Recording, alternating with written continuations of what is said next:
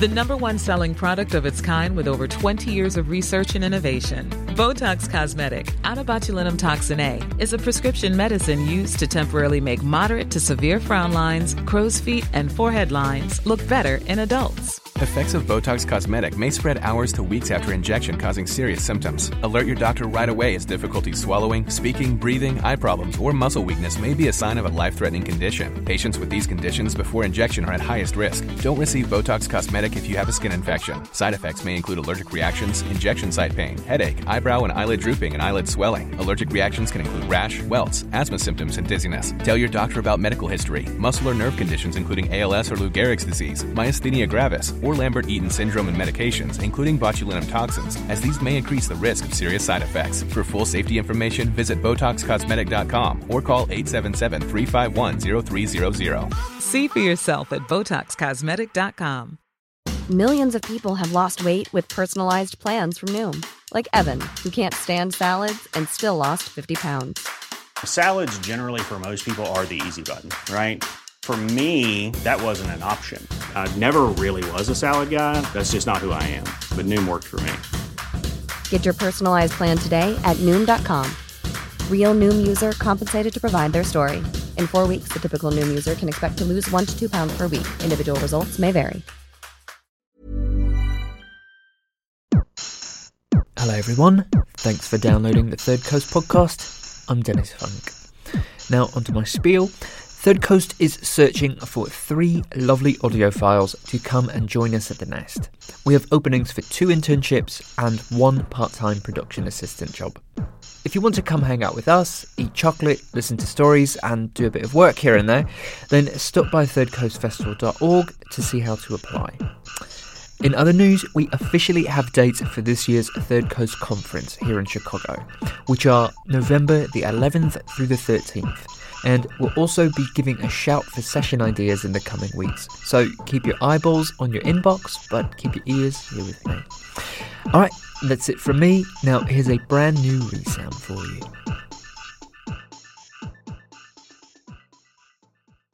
From the Third Coast International Audio Festival in Chicago, I'm Gwen Macsai, and this is Resound. Every time I log onto Facebook, there's always someone that has something to say about their depressing life. Listen, I've got problems of my own. I don't need to take on yours. Keep it to yourself. Resound is a remix of music, documentaries, found sound, sound bites, and little bits of audio we find all over the world. We listen to everything we can get our ears on, then bring you the best of what we hear each week. Hey, what's up, every pony? Today I'm Obsessive bringing you pony a top sharing nine My Little Pony on the Facebook. fan-made videos. Nobody likes your time. ponies. One of our favorite radio producers, Natalie Kestecher, says that there are two kinds of people in the world mollusks and peacocks. The peacocks among us strut around head high, eager to fan out our showy plumes at a moment's notice. We impress, we bask, we are as subtle as a Las Vegas showgirl. Would you stop taking pictures of yourself? Your sister's going to jail. Oversharing is not just too much information, it's incessant sharing of non information. Breaking news about your gluten free diet, complete with duck face selfies. Group selfie! we love selfies. The mollusks stay low to the ground, blend into the background, and move imperceptibly, leaving no trace. We shy away, we demur, we are as loud as a gnat. Today on Resound, the glory of the peacock and the quiet flame of the mighty mollusk. Stay with us.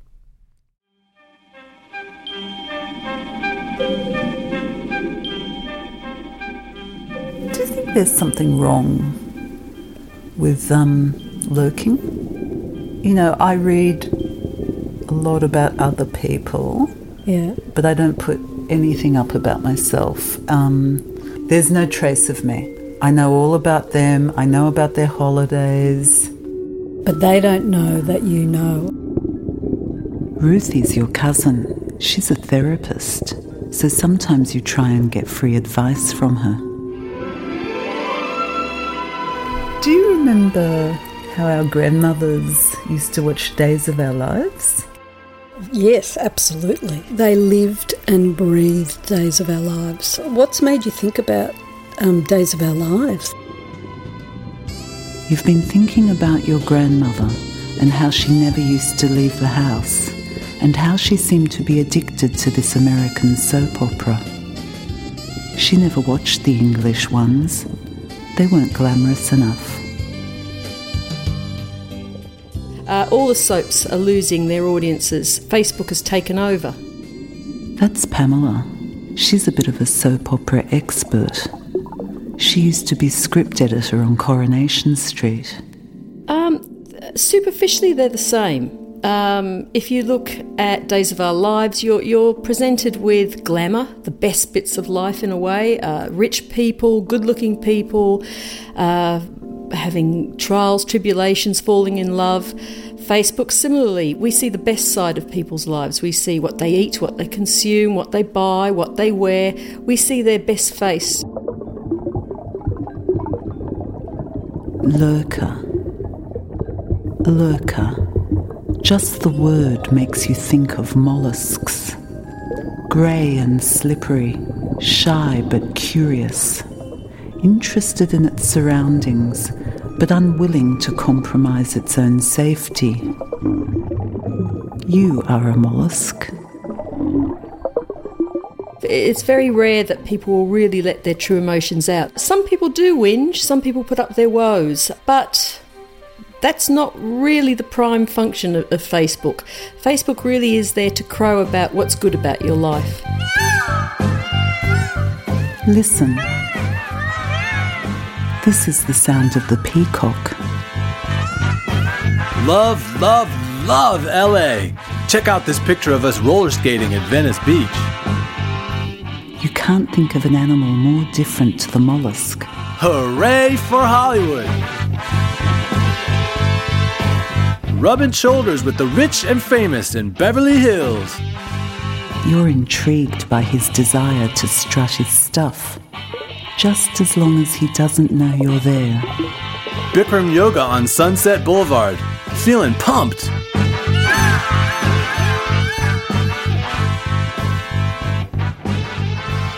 Facebook is kind of interesting because, in a way, you're creating your own soap opera. You're following the characters that you want to follow. Uh, you can block those that offend you or upset you or bore you. And uh, with Facebook, you can create your own narrative and you make the in betweens of the narrative when they're not posting what's happening, what's really happening behind the scenes. The peacock is colourful, glamorous, and entertaining. Chilaxin in Mexico. The mollusk is grey and ordinary. You'd much rather read about the lives of others and maintain your invisibility. You could construct a very glamorous picture, but you don't construct any picture. So the lurking space is very interesting because it's like um, it is anonymous and you're very free. You know, you're free to wander around, but then there's this fear of does anyone know I'm there? You know, I uh, mean, how embarrassing if they did. Check out Amanda's profile in this month's Stepping Out magazine. So proud of my beautiful wife. You find his posts so compelling. Why? You both grew up in Bland Street in suburban Sydney. He left. You're still here. I wonder what he knew that you didn't know. Don't tell me you're envious. One thing that Facebook does that soaps don't do is creates discontent. Soaps create content, fantasy. Uh, we know it's not real, it's not going to happen to us. But Facebook is a measure to our own lives. It's a benchmark of who we could be, what our missed fantasies are, what our missed fulfillment is, and Facebook creates discontent. Stopping off in Sydney on the way to Fiji for a photo shoot. Any old friends available for a beer? PM me for my number. Sometimes the mollusk is too curious for its own good.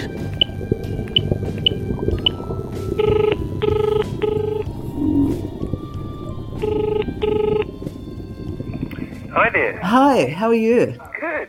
Good. You've still got an Australian accent. Uh, well, it depends. depends. Depends who I'm talking to. Oh, okay. okay, so I gather you're not around in Sydney for very much longer, are you?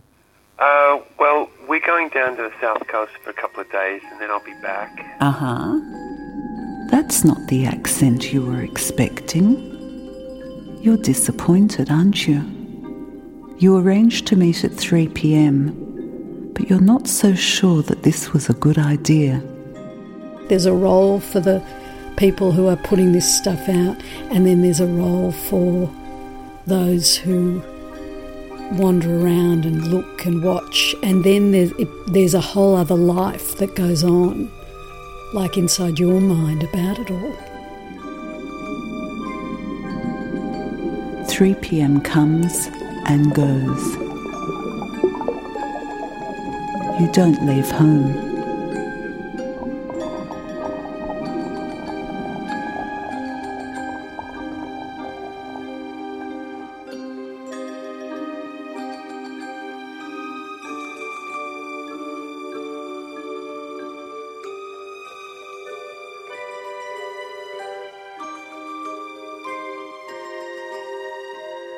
The Mollusk and the Peacock was produced by Natalie Kestecher for Falling Tree Productions and Shortcuts on BBC Radio 4. I cannot pass up this opportunity to mention here that Third Coast, of course, is on, you know, Facebook, and invite you to go to our site and overlook, eavesdrop, read, share, like, comment, lurk, and enjoy. Is it worth you doing something where you may get caught? Coming in loud and clear. Look, Mark, do you see him? The man with the hearing aid, like Charles. Where? Uh, my name is Perry Myers. I'm a licensed private investigator. I actually had a case where I called the police because someone was recording me That's it for Paul. I spotted him. during a conversation. I was interrogating them, and we knew they were guilty of the theft, but uh, I couldn't get them. And suddenly their briefcase started to beep. Right there with the shopping bag. They're following, following us all around us, following us close. and I saw by the expression on his face he was definitely hiding something. And when I um, asked him, he said, "Well, I'm recording you. Is that okay?" And I didn't say anything at that point. Sometimes it's nice to know what they're talking about. I don't care what they're talking about. All I want is a nice fat recording. We went to court, and his attorney found um, case law in Illinois that said that you're allowed to record as long as you're not playing it back or making copies or playing it for other people. These tapes are dangerous. You know what I mean. Someone may get hurt. If you walked up to me with a hidden recorder, you would not be breaking the federal law, as I understand it. But the law is very, very muddy.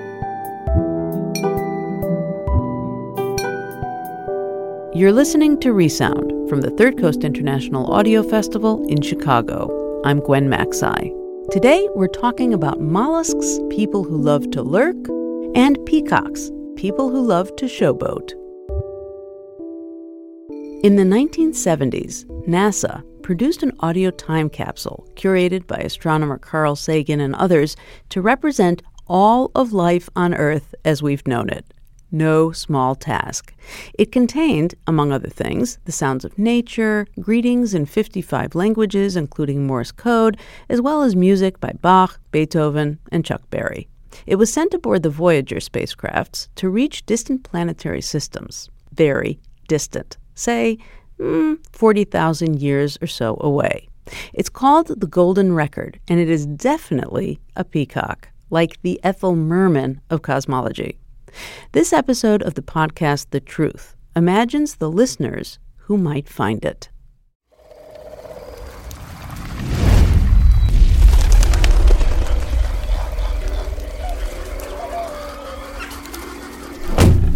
Come on.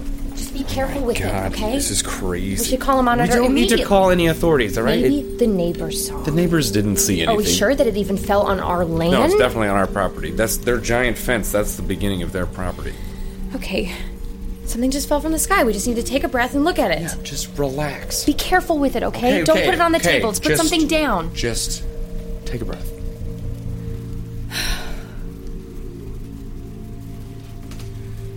Look at it. It's beautiful. It's gotta be made of some kind of gleanite. It's. It's just so shiny. What are all these drawings on it? Or etchings? A language, or is it just drawings? Maybe it's from some other country? I think this is from a different planet. Oh, come on. It could. This it looks could like a be- map. This looks like a city. Looks like a map of the stars. Don't break it. I can't break it. It survived a fall from space. I'm not going to break it. We don't know that it came from space. I think this is aliens. Something inside this sleeve. Is this an audio recording? That looks like something we could play on a disc table. Do we still have our disc tape? Yeah, it's in the guest room. You mean my office? It's an office if you do work in it. It's a guest room if my mother sleeps. In. Oh, here it is. It's not plugged in. Here, hold this. I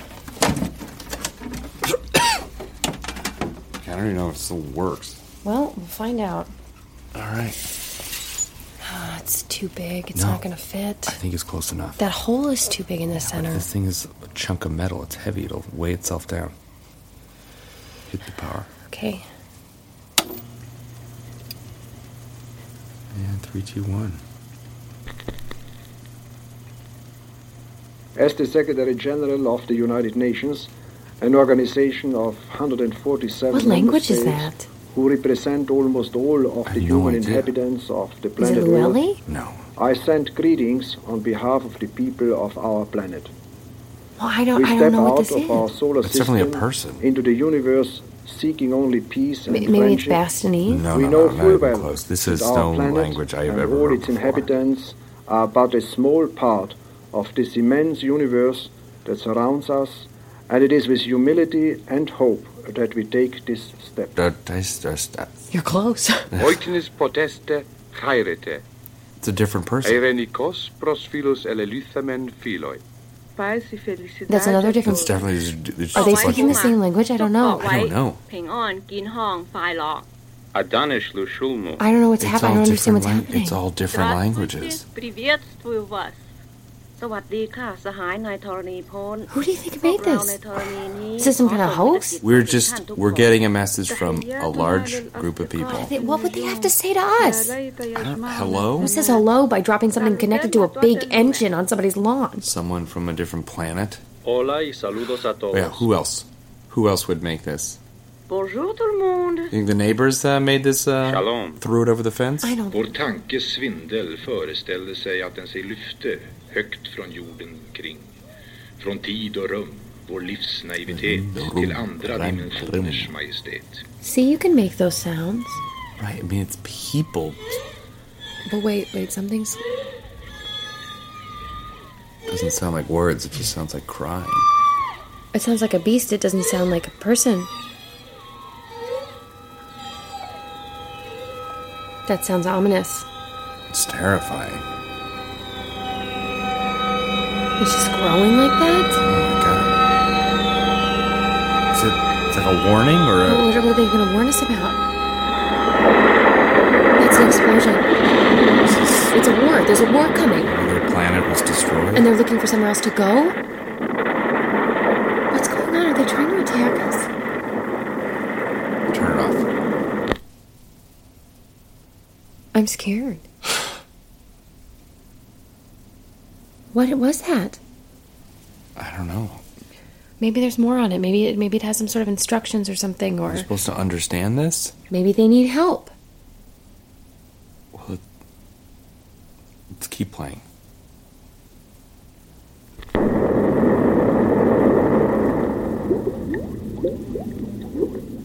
Oh, bubbles? Yeah, it's bubbles. Why would they put that after an explosion? Are they threatening to turn us into bubbles? no.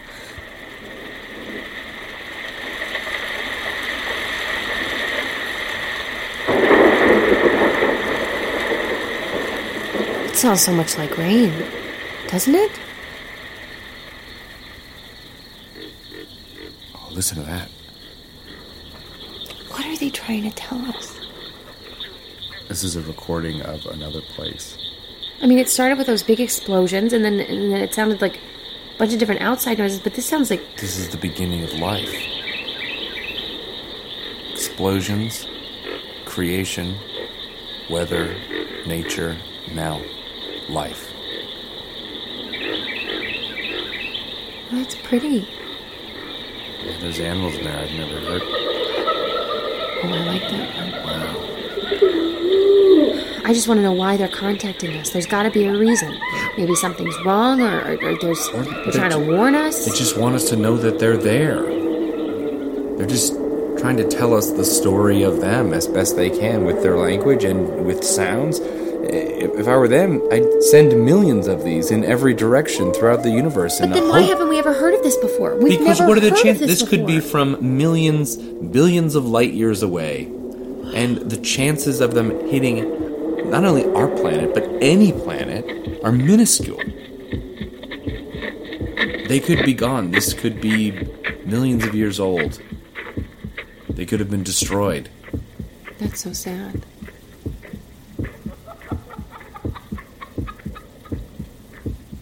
That sounds like us. Wait, let's stop the stop the recording. What are we gonna do about this? It's gonna change everything. It's like we're not alone. It's not like that. That's what it is. We thought we were the center of, of the universe, and we're not. There are whole other worlds out there. Every single religion is wrong. Wow. I think they'll find a way to justify. Everyone's got to hear this. You just call the authorities. The authorities are going to hide this. They're going to bury it. Of course they that. do. Why- Of you course don't know they that. do. Who knows if this was even the first time we've been contacted? We've got Uh. to tell people about this. Yeah. Yeah. Just see what else we got. Okay.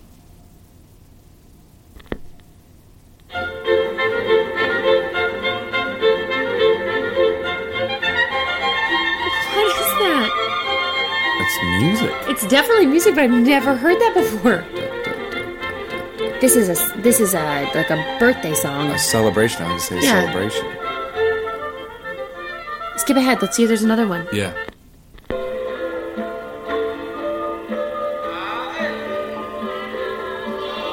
This is something else. It sounds like they're praying. This feels more. Spiritual? Yeah. This sounds like a cry to the heavens. I mean, that's what this disc is. It it's is a cry to the a heavens. cry to the heavens. Right? I mean, Yeah. they sent this out into their heavens. And it landed on us. Oh, God. Is that depressing? God, it's so different. Maybe he's in love.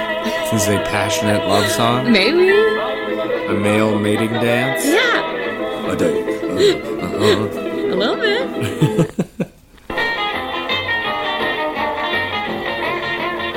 I can't even wrap my brain around this one.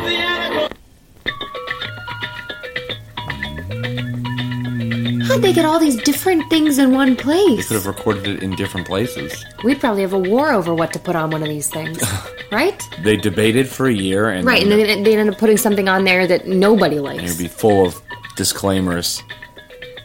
They must have really figured something out.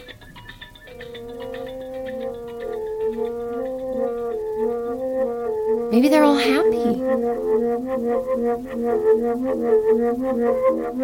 is mesmerizing. Nobody fights. They don't have war. Maybe they're trying to tell us they figured it out. What did they figure out? How to be happy together. Maybe they're trying to tell us that that we can be like them. Maybe they're missionaries. Just telling us to relax. Yeah, I mean, I feel relaxed. Maybe they share everything. Wouldn't that be nice? Maybe they don't have like walls, you know? Yeah. I bet they know their neighbors. I do picture them all outside. Right? Don't you picture them all outside in robes, Yeah. just playing with each other's hair? Well, do they have hair? We should make one. A recording? Yeah, let's make a recording. For who? For the aliens? I don't know, just for For us, what would we say if we had to send this to, to aliens? What would we say about ourselves? Well, I'd record your snoring. if they haven't already heard it. I'd record your disc. Yeah. Let's make one. How are we going to get it to the aliens? We'll send it to the neighbors. Oh, they're going to think we're so weird. We'll throw it over the fence. They'll call the monitors. Are we doing anything illegal? No. Technically, it's a gift. How could it make our relationship with them any worse than it is now? All right. Get, get the recorder. Okay. All right. Do you know what you're going to say? No. Okay, me neither. Say hello. Okay, ready? One, two, Go. hello. Greetings. This is Dawn, And this is Tad. And we are uh, your neighbors. and we know nothing about you. But we'd like to tell you about us. My favorite time of day is the morning, before anyone else has woken up. And my favorite time is at night, after Tad falls asleep. I guess we like to be by ourselves. We do, but near the other one.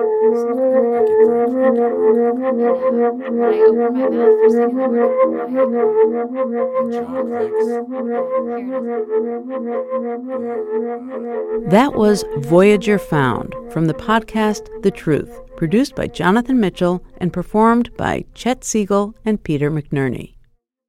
Hello from the children of planet Earth. If you want to listen to sounds from the Golden Record, visit our website, thirdcoastfestival.org. Coming up after the break, baby monitors, the Lindbergh kidnapping, and a question Who's watching who? Stay with us.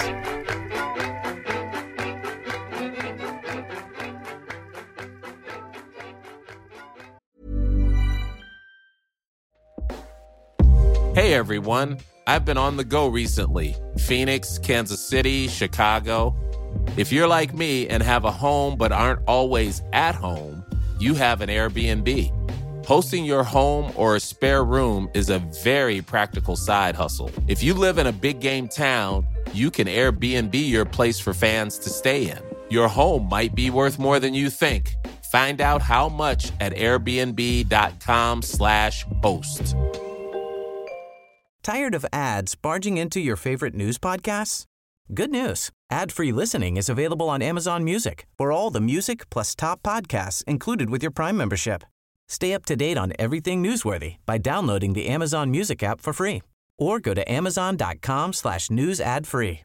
That's amazon.com slash news ad free to catch up on the latest episodes without the ads.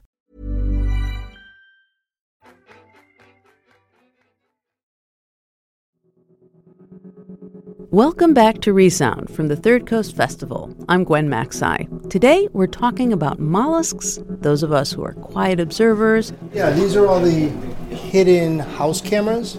and peacocks, those of us who like to preen and strut. Well, this is a air purifier. Actually, you can turn it on. So the camera's hidden in here. Um, actually, right there. It's hard to see, but it's kind of stuck in the logo there. Even peacocks enjoy being a mollusk once in a while, lurking around, eavesdropping, spying.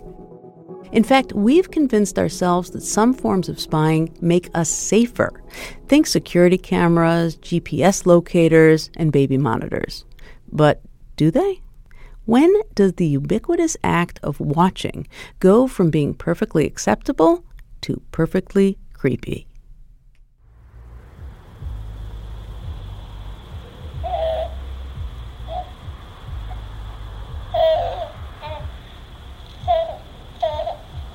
A man watches a baby on a small screen.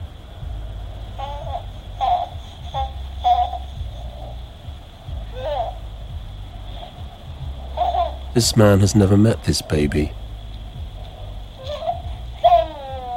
He's in another country,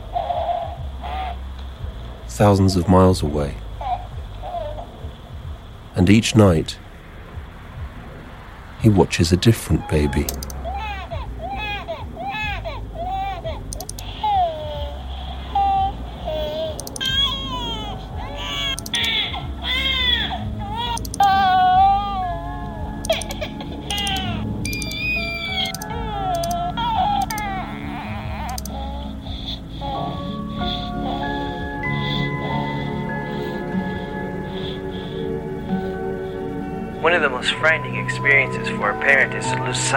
Child.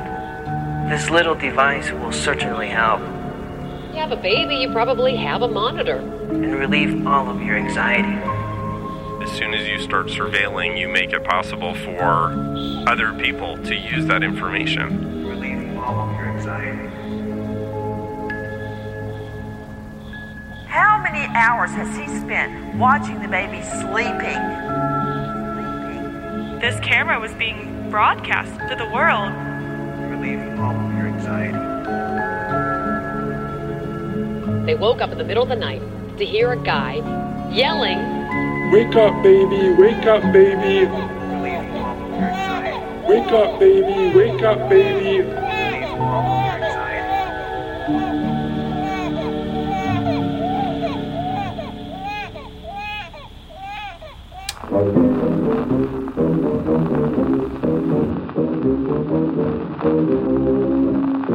Radio nurse now brings the nursery into the living room, kitchen, or any other room desired. When a child is sleeping or playing in a room when no older persons are present, every sound within that room can be transmitted to any spot in the house. Zenith Corporation's Radio Nurse, one of the world's first baby monitors. I think they went on sale in 1938. The outfit consists of a pickup unit placed near the child to be watched and a loudspeaker, which can be placed in any convenient location. My name is Dakin Hart, and I'm the senior curator at the Noguchi Museum in Long Island City, New York. The case was designed by Isamu Noguchi. It's made out of bakelite, so it's kind of a walnutty color. And the whole idea of getting Noguchi to do it was to produce something elegant enough to fit into any very well to do home. The two things that people normally compare it to are a kendo mask, a face mask for Japanese sword fighting, and then it also looks a little bit like a nurse's hood, an old fashioned nurse's hood.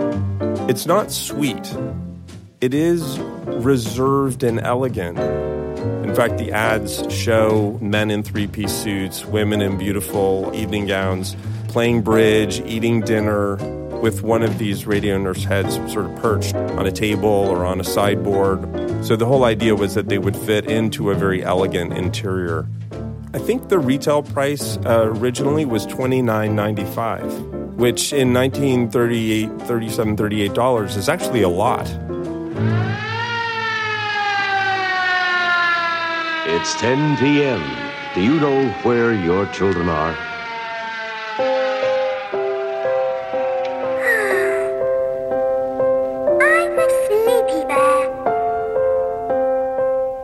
This is our first baby monitor. It made his crying seem really loud, didn't it? Yes. Like it was like it was like a demon. it was like Yes. Ah! So And- you'd go in and go, oh, he's not actually crying that much. yeah. Okay. This would amplify and make it sound Turn the evil. volume down a bit. But a good sign, you know, you'd, you'd hear it and you'd, you'd go running quite quickly.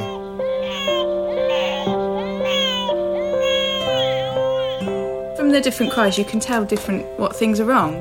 You know, you know if they're just fussing, so you can leave them, Yeah. or you know if they're really in pain, or if they, you know, if they've got wind or something, you can go and sort them out, and then you know you can leave them again. So Once upon a time, there was a robot who had very clicky arms. And he didn't know why they were so clicky and why they made such noise. it's funny as well listening to Spencer read Sunny's stories. Like sometimes the, the monitor would be left on, and I'd be sat downstairs listening to this amazing story that Spencer's made up for Sunny. If I'd been sat there, it would have been a different story, you know, for a different audience. So, because he wasn't actually expecting me to be listening downstairs. It's 10 p.m. Do you know where your children are?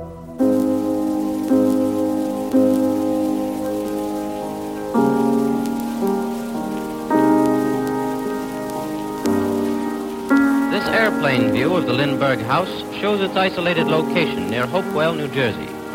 The $50,000 mansion stands far back from the public road. See the end second story window? That's the very nursery window against which the kidnappers placed that ladder under cover of night and stole away with baby Lindbergh. Charles Lindbergh's child was kidnapped from his crib. When stolen, he was dressed in a white sleeping suit. There was a nurse, a full time nurse, and she had put the baby down to sleep. His hair is fair and curly. And a couple hours later, she went in to check on him, and he wasn't there. And in the meantime, the father, Charles Lindbergh, who was in his office just below, had heard a little bit of noise, but figured that it was just something in the kitchen. And then he later realized that that probably was this uh, kidnapper climbing up into the window using a ladder that they later found parts of outside and uh, spiriting away his son. Supposed intent of the Lindbergh kidnapping was a large ransom. But in the end, it didn't matter because something went horribly wrong and the child was murdered.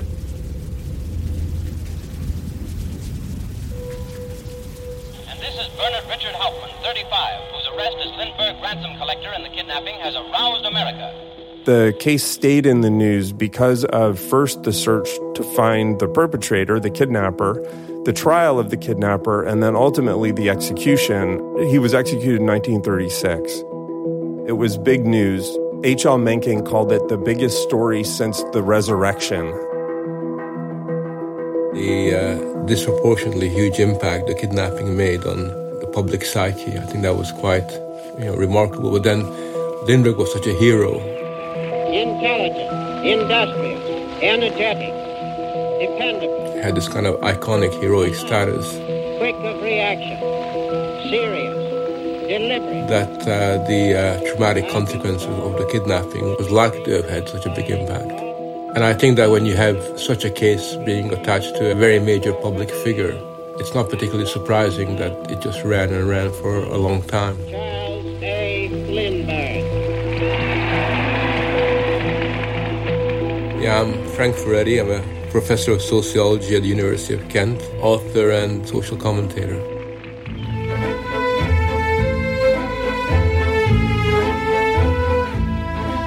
Protect your child against kidnapping. Now, I don't think Zenith ever created sort of explicit scare advertising, but many retailers created their own advertising. A helpless little child left alone for a few moments. Then, a silent household left alone forever. A radio nurse in your home warns it can't happen here. It can't happen here. And of course, it is a kidnapping, clearly calling to the Lindbergh kidnapping. It's 10 p.m. Do you know where your children are? Comfort and titillation somehow seem to go kind of hand in hand in these things. The feeling of panic can be overwhelming. That's every parent's nightmare. Say you had a radio nurse, say you were one of the very first buyers, and you're like this couple that's entertaining their friends playing bridge in the living room. And so you're at the same time talking about how beautiful this head is and what a magnificent object it is and how lustrous the Bakelite is and really being into it as a consumer product. But then at the same time, you're explaining what it's for, you know, because I'm terrified my child is going to be kidnapped. Totally irrationally. That's every parent's nightmare. I mean, for the you know average random rich person in Westchester County, there's absolutely no reason to believe that your child will be kidnapped. It's a form of narcissism. Be very, very afraid. But isn't it beautiful? It's a very strange combination.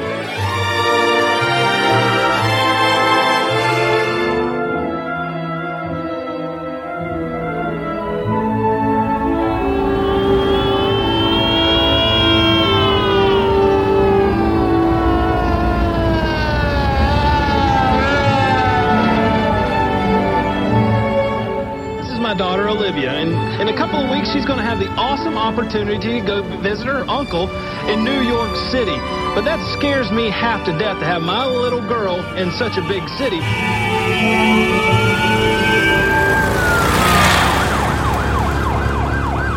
There are posters like this one all over New York City. All of them asking for help in locating six-year-old Etan Patz. On his way to a school bus stop, two blocks from his home, Etan simply disappeared. And his disappearance has led to the most extensive search for a missing child in New York City in decades.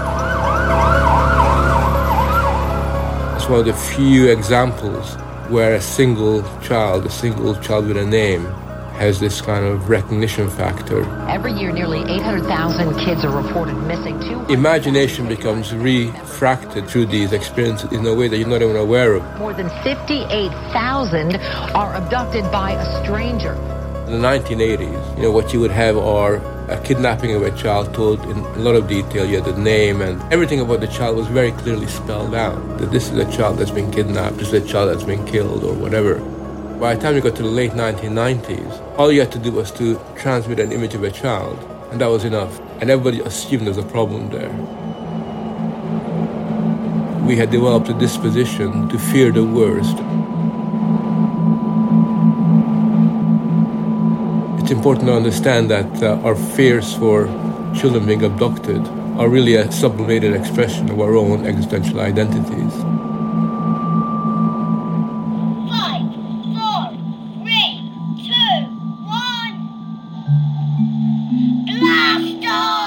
This one, you can just hear them. There's a little microphone upstairs, and the sound comes out here. It's not a very high tech device. This house is so small, we don't actually need it. It's lovely sometimes. I mean, you hear, particularly in the morning, if I've had to get up early and I'm coming down here and just having breakfast really quietly, and they'll wake up quite a lot before you think they're, wake, they're waking up. You normally think they wake up around the same time as us, but actually they wake up quite a bit before, and, and you can hear they're starting to natter. Because Tobin, he's only one and a half, he can't really talk. And Kai would be talking to him. He'd just be going, ah, ah, ah, ah, ah. and Kai would be, hey, that's right, Tobin, yeah, absolutely. It does give you an insight into what they're doing when you're not around, which is kind of lovely. It's like having a portal into a world that, by your very presence, you would never be allowed access to.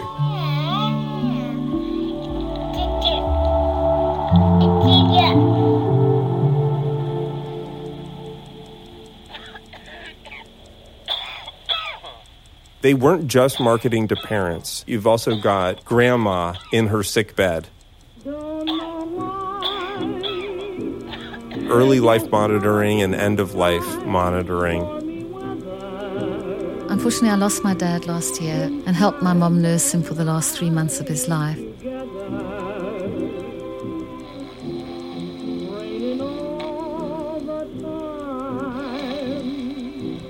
Towards the end, he was so frail, he couldn't really talk much. He just lay there.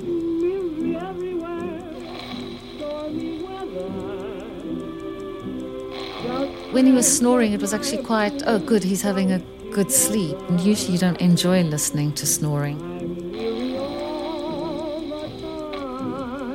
Almost lulled me to sleep.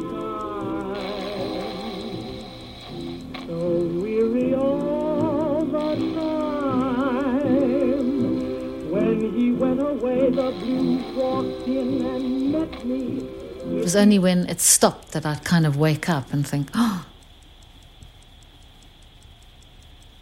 Anyway, after a while, I started getting really tired because it was up every two hours. So we got a night carer.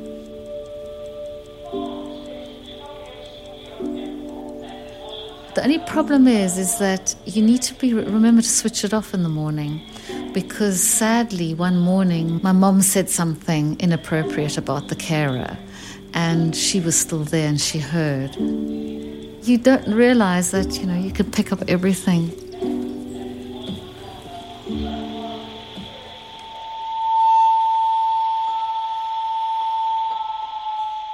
Used to be a couple next door with a baby who was almost exactly the same age as Kai. And I'd be working away and I'd hear this really faint baby crying. And I'd go down and look, and there'd be nothing.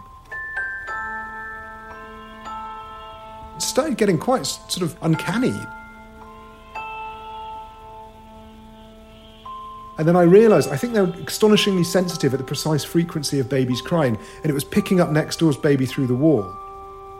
I couldn't hear the baby, it was only the machine could hear it, and then I could hear it because the machine could hear it.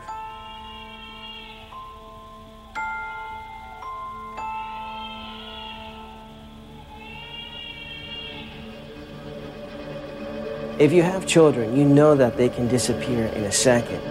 Abduction, child abuse, and kidnapping are what you think about. The singular message that came across was that, you know, if you're a responsible parent, you will purchase one of these things. Place multiple monitors around your home for ultimate security.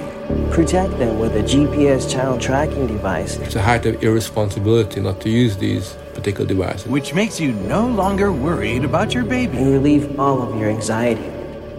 Almost like a form of emotional blackmail where marketing is used uh, to prey on your insecurity. New technology that could protect your kids from the grasp of a child abductor. There is an undercurrent with all products for children, whatever the thing is, that it's fundamental to parenting. And that if you're not using it or not doing it, you're not doing your job, you're not being a good parent. Don't leave your loved ones without this protection another day.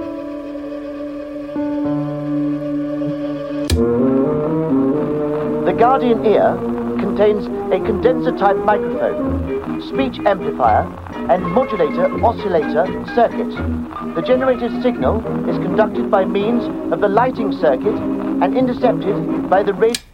It plugs in. It's on AC power.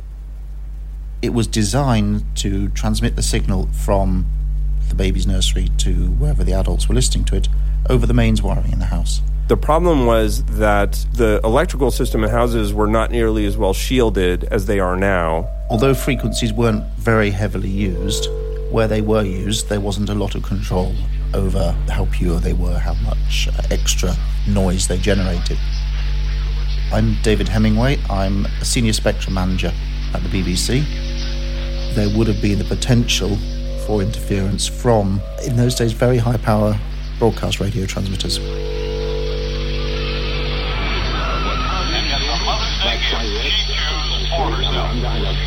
So there was a lot of interference. Sure you stock up now on Christmas specials such as these. Which was, I think, you know, very disorienting and upsetting for people.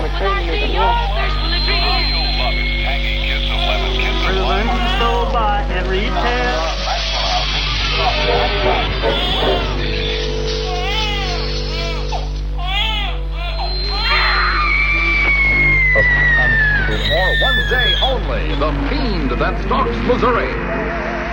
These covered corn chips, 300 size cans. Someone nearby could plug a device in and listen for it on a similar device because mains wiring in the house would conduct that signal into neighbouring houses. But more likely, because this mains wiring radiates, anyone passing with a radio receiver tuned into more or less the right frequency would have been able to hear baby sleeping.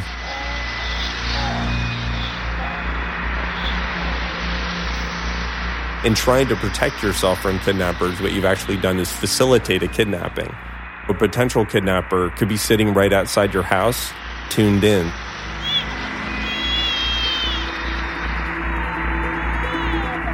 You know, a lot of the wealthier neighborhoods had the same equipment and they would um, have to switch them to different channels or get a different brand or something like that because they would most frequently like be able you know to hear your neighbor's child i've heard lots of stories like that I mean, presumably there's a limited number of frequencies they can broadcast over. So, you know, it's not impossible to imagine that someone could just sit there and, you know, listen to me. It's pretty weird, isn't it? Broadcasting your sounds of your house.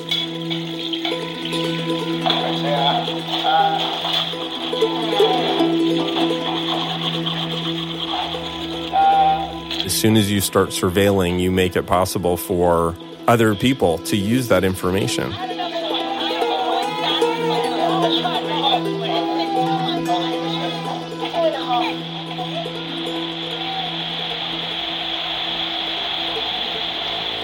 Until relatively recently, this simple analog radio technology was used in simple, cheap devices cordless phones, the baby monitors, the mobile phones. In more recent years, digital technology has taken over, and this makes it much harder to accidentally listen in. The issue now is that people assume that it's not interceptable. People assume that because they're communicating on a mobile phone or a Wi Fi network, it's going to be safe. And that's not always the case. If you have a baby, you probably have a monitor. Almost couldn't live without it. Well, this happened to one tri steakhouse. Someone else was watching too. It felt like somebody broke into our house. The cyber door directly into your home. home, home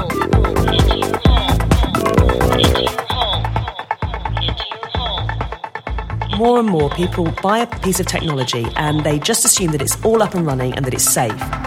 They woke up in the middle of the night to hear a guy yelling,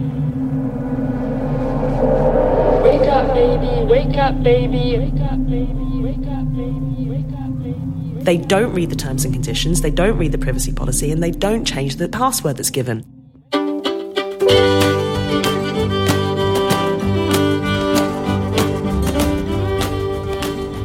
My name's Ashley Stanley. I'm a professional nanny for a 15 month old. Currently, I live in Houston, Texas. My family uses a surveillance camera. You can hook it up anywhere, and it's connected to the family's Wi Fi. On the camera, there is a microphone, and it's two way, so you can not only hear the child, but you can also speak to the child.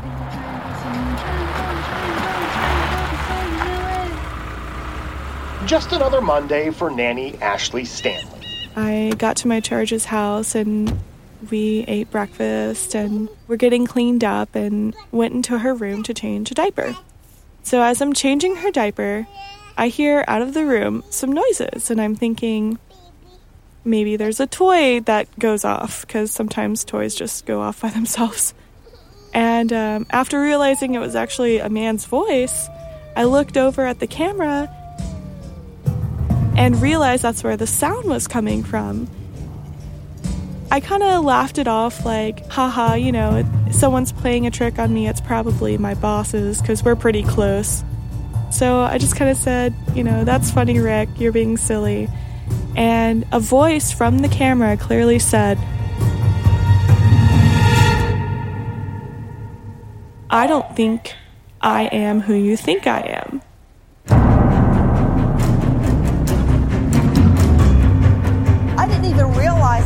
Possible to break in and hack a baby monitor. I kind of went into shock. So I finished cleaning up the baby and putting her diaper on. And while I'm doing this, the voice says, That's a really cute baby you have. I didn't realize they could actually take control of the camera. Actually, the camera is typically pointed down at the crib.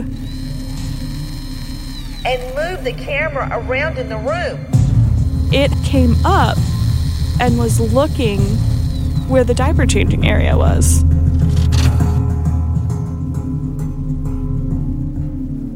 The voice did sound young, because this guy was actually informative. he, he helped us realize that this camera was being pretty much just broadcasted to the world for anyone to see. And he actually told me that I should probably password protect my camera. Then said goodbye, and then I didn't hear him anymore. What I'm afraid of is like, who's been watching and not saying anything?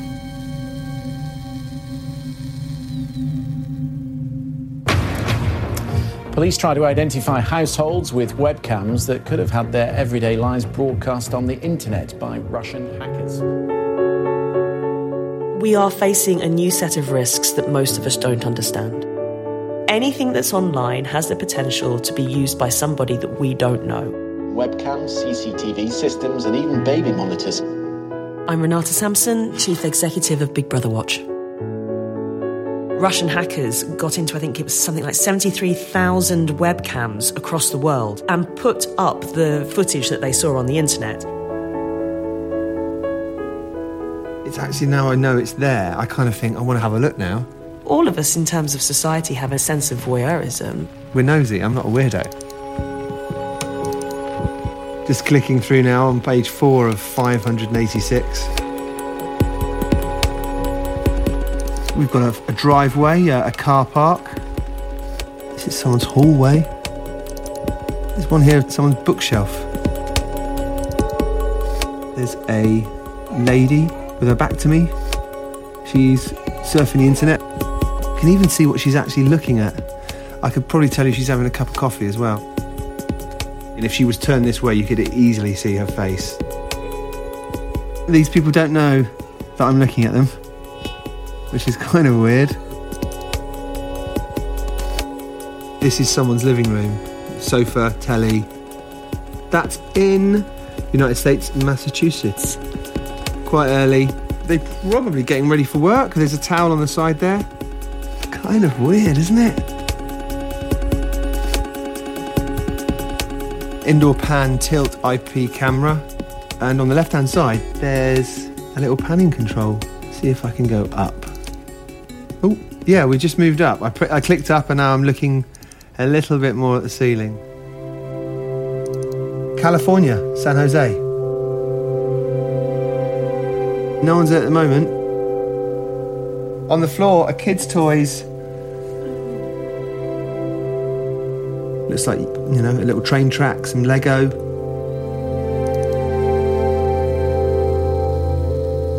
Got my finger down and now, I'm panning full left, full right. I can even see the shelf the camera's on now. In fact, I feel like I want to move the camera so that it's facing the other way so the people that live there can kind of go, What's happened to our camera? Hopefully, they'll realise that now.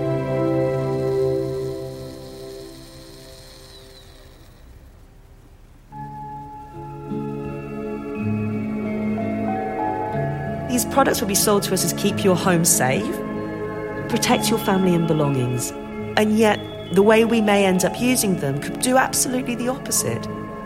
A lot of this technology simply creates additional insecurities and amplifies anxieties rather than reassures. The more you use, the more you become their prisoner. It's a kind of a performance, it's a kind of ritual of security rather than anything else. I have two children. I have a son who is still in a crib, and I have a daughter who's four. All of our neighbors have video monitors, but we didn't do any baby monitors at all. I didn't want to feel like I was surveilling my baby, and I didn't want to feel like I was relying on uh, this electronic device in my bedroom. It felt weird.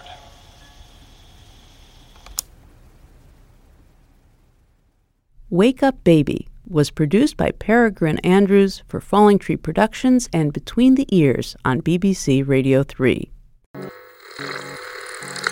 At Third Coast, we lurk for a living. Like an antenna catching everything that floats by, we fine tune what we hear to bring you only the best. And once in a while, we have our peacock moments as well. We invite you to go to our website to check out upcoming events, like a live resound at the Hideout in March. More at thirdcoastfestival.org.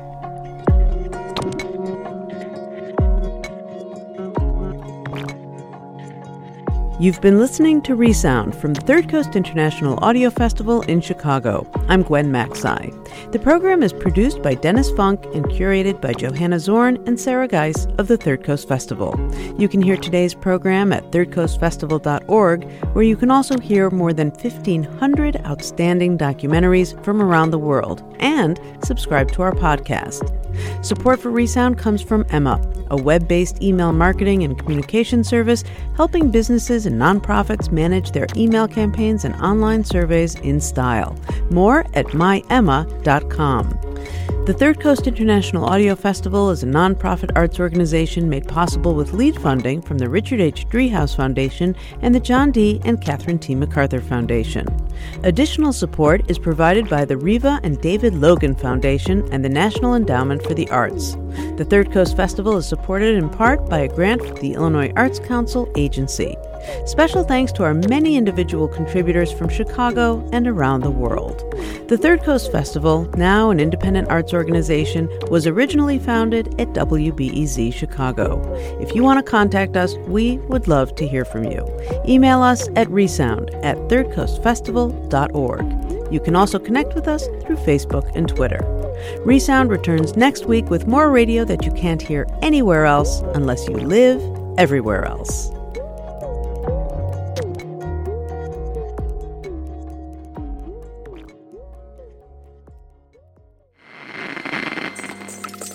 You've been listening to the Third Coast Podcast. If you like what you heard today, leave us a review on iTunes, send us an email, or let us know through Facebook or Twitter.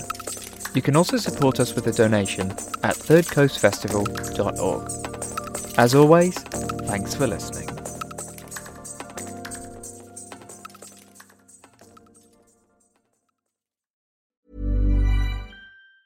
Tired of ads barging into your favorite news podcasts?